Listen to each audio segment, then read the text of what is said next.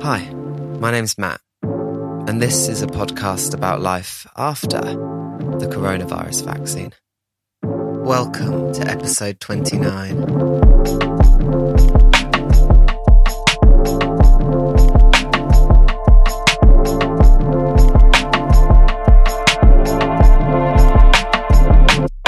I wouldn't say I'm an ungrateful person, but also gratitude is not my default state. I would say I'm more likely to be working towards something more, something new, something better than focusing on what I have. That can be a very positive trait, but it also needs to be balanced out with intentional and practiced gratitude. For a while, one of my nighttime rituals was to say three things I'm grateful for that day before I went to sleep every night. It was a really good way of getting into a habit of practicing being, feeling, and focusing on gratitude. Recently, I've been more actively trying to bring that from once at the end of the day into the middle of each day instead. Because gratitude is such a powerful thing. It is a powerful way of switching from doing mode and our drive for more, new and better into being mode and the calming acceptance of ourselves, our experiences and the moment we are in. This week I have been back doing some work before things get really busy again in September and whilst trying to get back into work mode is never my favorite thing in the world, I thought I would share just three things from this week that I've been grateful for amongst it all. The first thing I'm so grateful for this week is time spent with family, specifically a beautiful Monday morning spent with my sister and my two year old niece, Robin. We took out a pedalo on a lake. The first time Robin has been on the water and played in the park and sat on the bench to eat our snacks. Robin is so fun and so full of character, and after so much of her life has been in lockdowns and social restrictions, I have been so grateful to spend time together.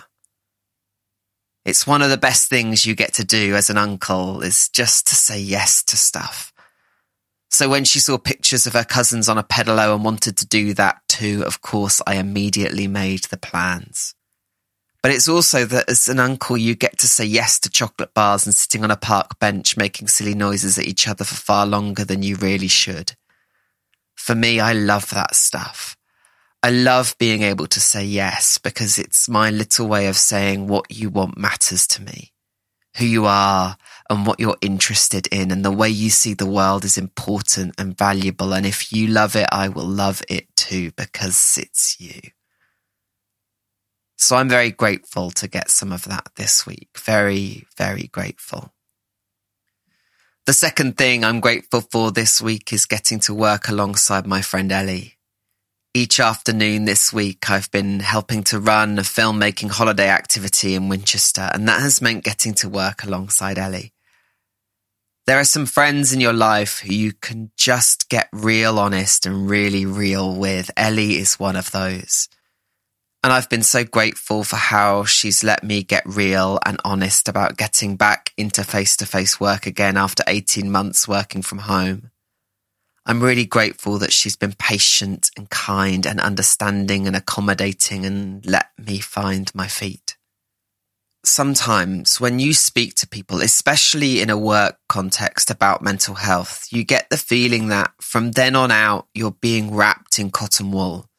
It is, I suppose, better than reactions of disbelief or ignoring it completely. And I know it often comes from a good place, but it is so frustrating to feel like you're being overly protected or held back just because someone else doesn't understand what you're really going through. I don't know what magic formula it is, and I don't know how Ellie strikes it, but she manages to somehow find that right balance of caring, supporting, and then getting out of the way when help is not needed. It's a real skill, and she has it. And I'm so grateful for it. It really made a week that I have been quite anxious about feel so much more comfortable and easy to deal with. The third thing I'm grateful for this week is feeling rested.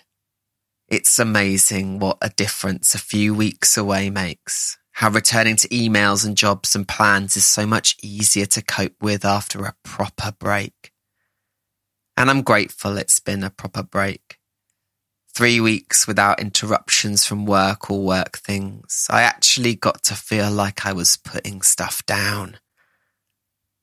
I've now got a couple of weeks of dipping in and out with a few jobs here and there before September rolls around and work gets busy again. So I'm going to be sure to get more rest and relaxation in, but I'm very grateful for this little summer break. It was just what I needed.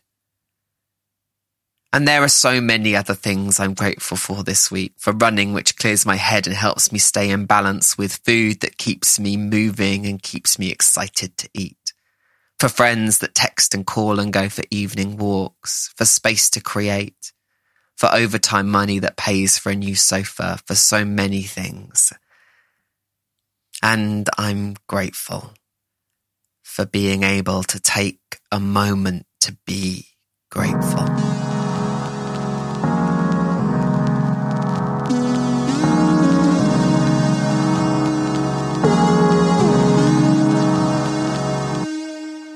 Thank you so much for listening to today's episode. If you've enjoyed it, you can follow the podcast on Spotify, Apple Podcasts, or your podcast player of choice. You can find the podcast on social media at Life After Vax, V-A-X, on Twitter and Instagram. And if you'd like to reach out for a more meaningful connection, you can drop me an email. Hi at lifeaftervax.com. Until next time.